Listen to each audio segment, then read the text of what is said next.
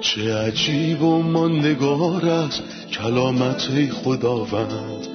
ابدی و جاودان است تمامی کلامت. همچون نهری خروشانم بر قلب تشنه کلام تو برترین است تسلی قلب من. نوری بر پاهای من چراغ راه های من. کلام تو شفا بخشد درد و رنج و زخم من. نپویی این کلام ساکن شد در قلب من. تغییرم ده آزادم ساد شبان نیکوی من. چه عجیب و نگار است کلامت خدا رد ابدی و جاودان است تمامی کلامت.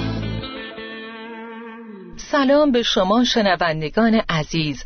که از هر کجا شنونده قسمتی تازه از برنامه مطالعه روزانه ما با عنوان تمام کتاب هستید. ما در حال مطالعه پیدایش یعنی اولین کتاب از کلام خدا هستیم. در قسمت قبلی فصل 22 رو تمام کردیم و شاهد قربانی شدن قوچی بودیم که شاخهاش در بوته گیر کرده بود و به جای اسحاق بر قربانگاه تقدیم شد. این قربانی نمادی از خداوند محبوب ما عیسی مسیح بود. برای خدا که به جای ما بر روی صلیب جلجتا رفت. او تنها پسر خداست. زیرا خدا جهان را آنقدر محبت نمود که پسر یگانه خود را داد. در این برنامه فصل 23 رو شروع می کنیم و مرگ سارا رو بررسی می کنیم و خواهیم دید که مرگ سارا چه مفهومی برای ابراهیم داشت و ارتباط اون با سیر اتفاقات کتاب مقدسی و خط زمانی کلام خدا چیه. اینا موضوعاتی هستند که در برنامه امروز همراه شما عزیزان بهشون می‌پردازیم. خب در شروع سلام می‌کنم به شما برادر یوسف. خیلی خوش اومدین. سلام خواهر سنم ممنونم. برادر ممکنه درباره ارتباط بین فصلهای 22, 23 و 24 کتاب پیدایش برامون توضیح بدین؟ در حقیقت این سه فصل مثل یه خوش است که سه حبه داره. و ارتباط محکمی بینشون برقراره. در فصل 22 اسحاق روی قربانگاه تقدیم میشه ولی به عنوان یه نمونه از مرگ برمیگرده.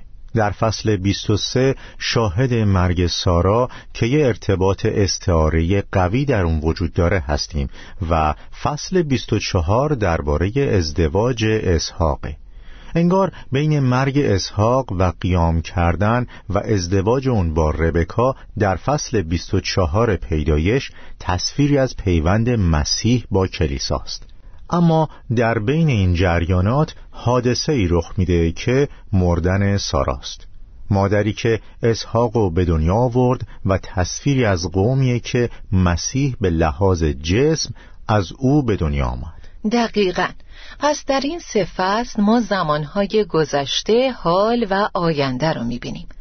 در فصل 22 درباره گذشته صحبت می‌کنه و با این حال ما در این فصل مسیح رو روی صلیب می‌بینیم. فصل 24 درباره آینده صحبت می‌کنه و در مورد ازدواج اسحاق با ربکاست ولی در فصل 23 که درباره زمان حاله حادثه ای رخ میده. لطفا بیشتر درباره حادثه فصل 23 برامون بگین. در فصل 23 مرگ سارا رو می‌بینیم و در حقیقت این فصل خیلی اهمیت داره چون مرگ سارا تمام فصل 23 رو در بر می‌گیره. همه میمیرن درسته؟ ولی کتاب مقدس به ثبت واقعی دفن کردن سارا اهمیت میده و اینکه ابراهیم اصرار می‌کنه که براش قبر بخره. انگار تمرکز فصل 23 روی دفن کردن یه ایماندار بعد از مرگ و در حقیقت اگه قیامتی وجود نداشته باشه هیچ نیازی به خاک سپاری جسم نیست. چون زنده نمیشه و از بین میره. اما اینطور نیست. همونطور که در اول قرنتیان گفته شده جسم کاشته میشه و قیام می‌کنه. برای همینه که اینجا خاک سپاری در یه مزرعه انجام میشه. جایی که در اون بذر میکاریم با این امید که با شکوه بیشتری بیرون میاد. ما چیز ساده ای میکاریم و چیز بهتری درو می‌کنیم و این همون قیام کردنه. پولس در اول قرنتیان پانزده میگه در ضعف و ناتوانی کاشته می شود و در قدرت سبز می شود در ضعف کاشته میشه در قدرت سبز میشه. جسم معمولی کاشته و جسم روحانی قیام می‌کنه. بنابراین ما به وضوح موضوع کاشت و درو رو در دفن و قیام می‌بینیم. شما اشاره کردین که تمرکز این فصل روی دفن جسدهای ایماندارانه ولی سوال اینجاست که روح ایمانداران بعد از ترک کردن جسم به کجا میره؟ یه تعلیم رایج هست که میگه روحای ایمانداران عهد عتیق به یه زندان افتادن و زمانی که مسیح روی صلیب مرد رفت و به اون روحایی که در زندان بودن موعظه کرد و ایمانداران عهد عتیق رو آزاد کرد آیا یه تعلیم کتاب مقدسی وجود داره که از این تفکر حمایت کنه؟ در حقیقت هیچ تعلیم کتاب مقدسی وجود نداره که این اعتقاد رو تایید کنه و آیه‌ای که بهش اشاره کردین همون آیه‌ای که برای این اعتقاد بهش استناد می‌کنن. ولی این آیه هرگز درباره مقدسین صحبت نمی‌کنه و میگه و به آن روح هم رفت و موعظه نمود به ارواحی که در زندان بودند. که سابق نافرمان بردار بودند وقتی که حلم خدا در ایام نوح انتظار می‌کشید. آیه درباره نافرمان برداران عهد عتیق نیست بلکه فقط زمان نوح و مسیح بعد از مرگش نرفت تا موعظه کنه بلکه به زمان نوح رفت. پس وقتی نوح داشت به این انسانهای نافرمان موعظه می کرد روح مسیح در اون بود. و مسیح در روح رفت تا به اون افراد موعظه کنه. ولی اگه از من بپرسین ارواح مقدسین کجا هستن جواب من اینه که نمی‌دونم. ولی مسیح می‌دونه. خدا خدای مردگان نیست بلکه خدای زندگان است چون نزد او همه زنده اند. او گفت من خدای ابراهیم، اسحاق و یعقوب هستم چون همه نزد او زنده دقیقا. خب آیات اول این فصل رو می‌خونم. سارا 127 سال زندگی کرد. این بود سالهای عمر سارا و او در قریه اربع که هبرون باشد در سرزمین کنعان درگذشت و ابراهیم رفت تا برای سارا ماتم بگیرد و بگرید. اول می‌بینیم که سارا مرد. زنی که محبوب دل ابراهیم بود. درسته. مرگ سارا چه مفهومی برای ابراهیم داشت؟ این اتفاق غمانگیز چه تأثیری روی دل ابراهیم گذاشت؟ در حقیقت تنها دفعه که نوشته شده ابراهیم گریست در این فصله و در اصل سارا که معنی اسمش شاهزاده است لیاقت این اشکار رو داشت. چون از همه نظر همسر عالی بود. حتی وقتی پتروس خواهران رو تشویق می‌کنه که هر جا و هر زمان مطیع شوهرانشون باشن و توکلشون به خدا باشه مثالی بهتر یا با شکوهتر از سارا پیدا نمی‌کنه. پتروس در رساله اول خودش فصل سه اینطور میگه. به این طریق بود که زنهای مقدسی که در قدیم به خدا توکل داشتند خود را زیبا می ساختند آنها مطیع شوهران خود بودند. واژه مطیع امروز برای خیلی ناخوشایند و حساسیت برانگیزه. درسته. پتروس مطیع بودن و به عنوان آراستگی زنان در نظر می‌گیره. مثل سارا که مطیع ابراهیم بود و ابراهیم و آقا صدا می کرد کجا دیدیم که سارا به ابراهیم گفت آقایم؟ سارا ابراهیم و آقا صدا نمی‌زد ولی وقتی در دل خودش صحبت می کرد می گفت آیا بعد از فرسودگیم مرا شادی خواهد بود و آقایم هم پیر شده است؟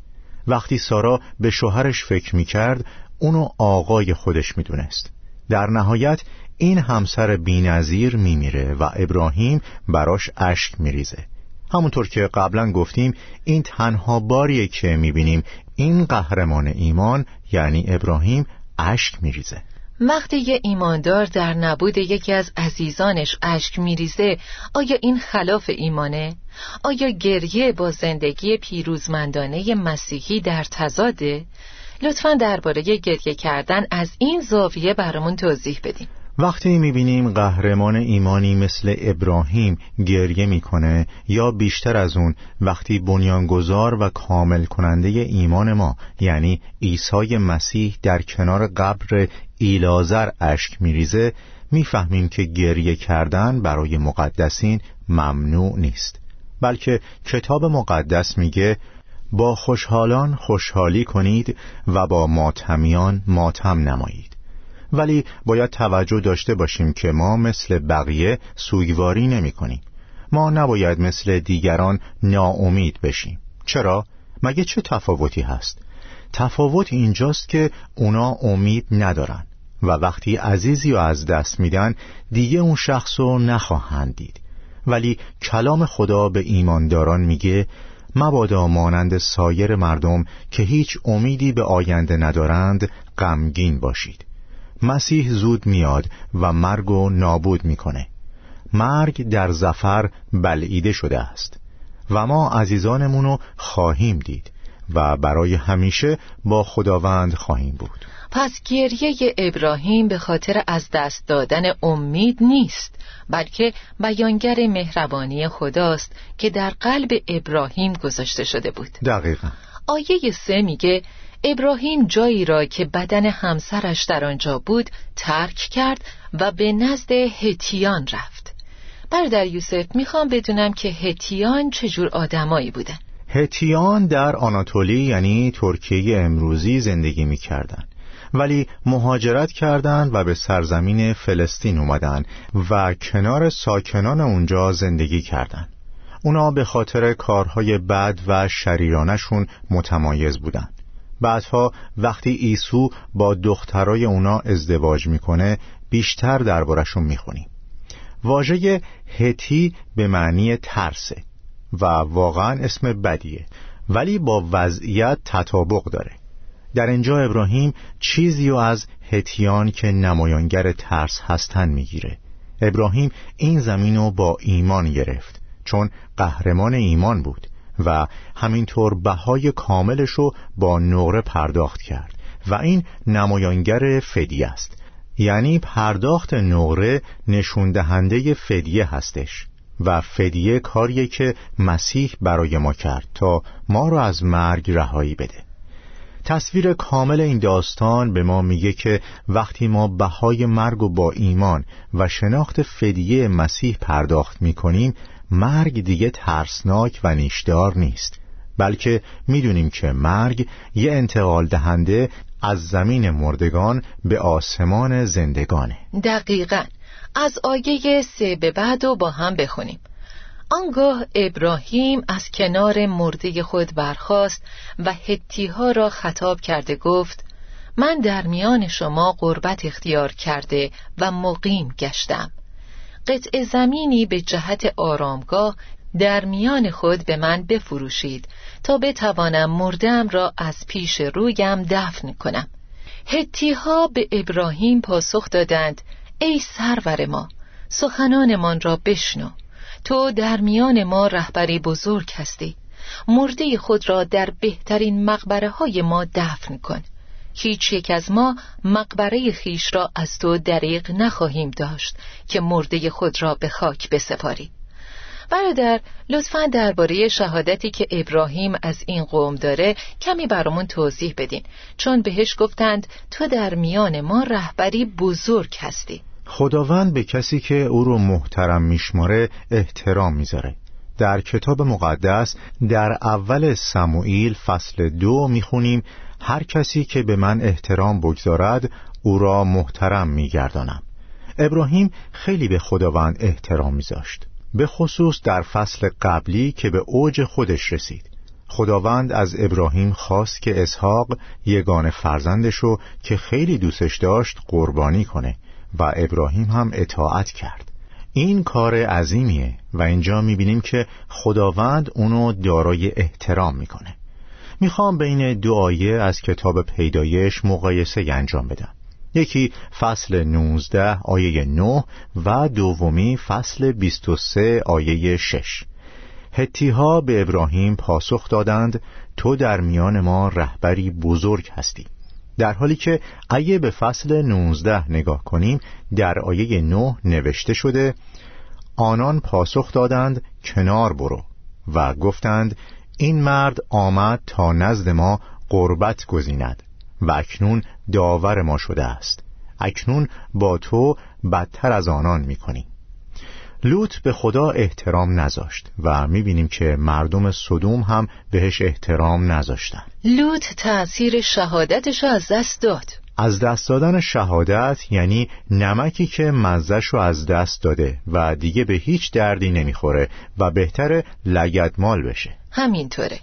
آیه هفت میگه آنگاه ابراهیم برخاست و در برابر مردم آن سرزمین یعنی هتیان تعظیم کرد و ایشان را خطاب کرده گفت اگر راضی هستید که مرده خیش را از پیش روی خود دفن کنم پس تمنا دارم به افرون پسر سوهر برای من سفارش کنید تا غار مکفیله را که از املاک اوست و در انتهای زمینش قرار دارد به من بفروشد. از او بخواهید که آن را به بهای کامل به جهت آرامگاه در نظر شما به ملکیت من بدهد. قاری که سارا قرار بود در اون دفن بشه اسمش مکفیله بود. ابراهیم قیمت اونجا رو به نقره پرداخت می‌کنه و تمام مزرعی که در اطراف اون غار بود مال ابراهیم میشه. میشه لطفا توضیح بدید که اسم این قار و همینطور این مزرعه و درختاش به چی اشاره می‌کنن؟ واژه مکفیله به معنی دو برابره و گفته میشه که این قار دو ورودی داشته. و اگه این درست باشه معنی زیبایی داره. ما دفن میشیم ولی با این امید که در آینده دوباره از قبرها بیرون میاییم. یا به عبارت دیگه ما کاشته میشیم. برای همینه که قار در مزرعه قرار داره.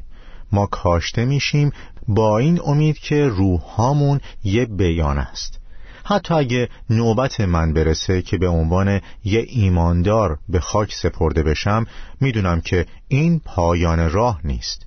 کسایی که دفن میشن روزی قیام می‌کنن اما می‌خوام این نکته را اضافه کنم که وقتی قهرمان ایمان یعنی ابراهیم و با پیشوا و کامل کننده ایمان یعنی عیسی مسیح مقایسه می‌کنم دو تفاوت وجود داره. اول اینکه ابراهیم در چادر زندگی می‌کرد و این نشونه وابسته نبودنش به دنیاست. ولی مسیح حتی چادرم نداشت. روباهان برای خود لانه و پرندگان برای خود آشیانه دارند. اما پسر انسان جایی ندارد که در آن بیارامد. دومین تفاوت اینه که ابراهیم در سرزمین وعده هیچ ملکی نداشت. پس در اون سرزمین بیگانه بود ولی پافشاری کرد تا صاحب اون قبر بشه. وقتی به مسیح نگاه می‌کنیم حتی قبرش هم مال خودش نبود و در یه قبر آریه دفن شد. دقیقا. ابراهیم اصرار داشت که سارا در قار مکفیله در سرزمین کنعان دفن بشه یوسف هم اصلا دوست نداشت که در یکی از اهرام مصر دفن بشه و وصیت کرد که استخونهای اونو حمل کنن و به سرزمین کنعان ببرن تا در اونجا به خاک سپرده بشه سرزمین کنعان در ارتباط با مرگ ایمانداران و امید اونا برای زندگی نمایانگر چه چیزیه؟ بذارید اینطور بگم که این سرزمین زمین امانوئیله که نمایانگر خداست. ما می‌بینیم که پدران ایمان اصرار داشتند که در همین سرزمین امانوئیل دفن بشن. یعقوب وقتی مرد در مصر بود ولی گفت منو اینجا دفن نکنین بلکه منو به غار مکفیله ببرین و در کنار پدرانم دفن کنین. حتی یوسف هم همین درخواستو داشت. در رساله ابرانیان اینطور نوشته شده. از راه ایمان یوسف در پایان عمر خیش درباره رفتن اسرائیل از مصر سخن گفت و به آنان دستور داد که با استخوانهای او چه کنند. در حقیقت امید اونا به سرزمین امانوئیل بود اما امید ما به هیچ سرزمینی نیست بلکه به آسمانه. آیا ما هم ایمانی مثل ایمانی که این قهرمانان رو متمایز کرده داریم؟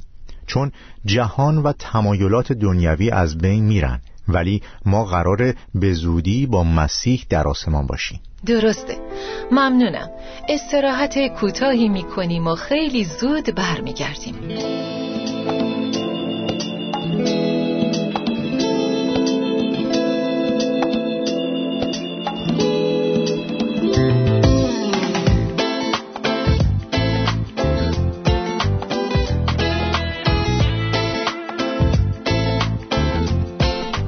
در یوسف آیه نه میگه برای من سفارش کنید تا قار مکفیله را که در انتهای زمینش قرار دارد به من بفروشد.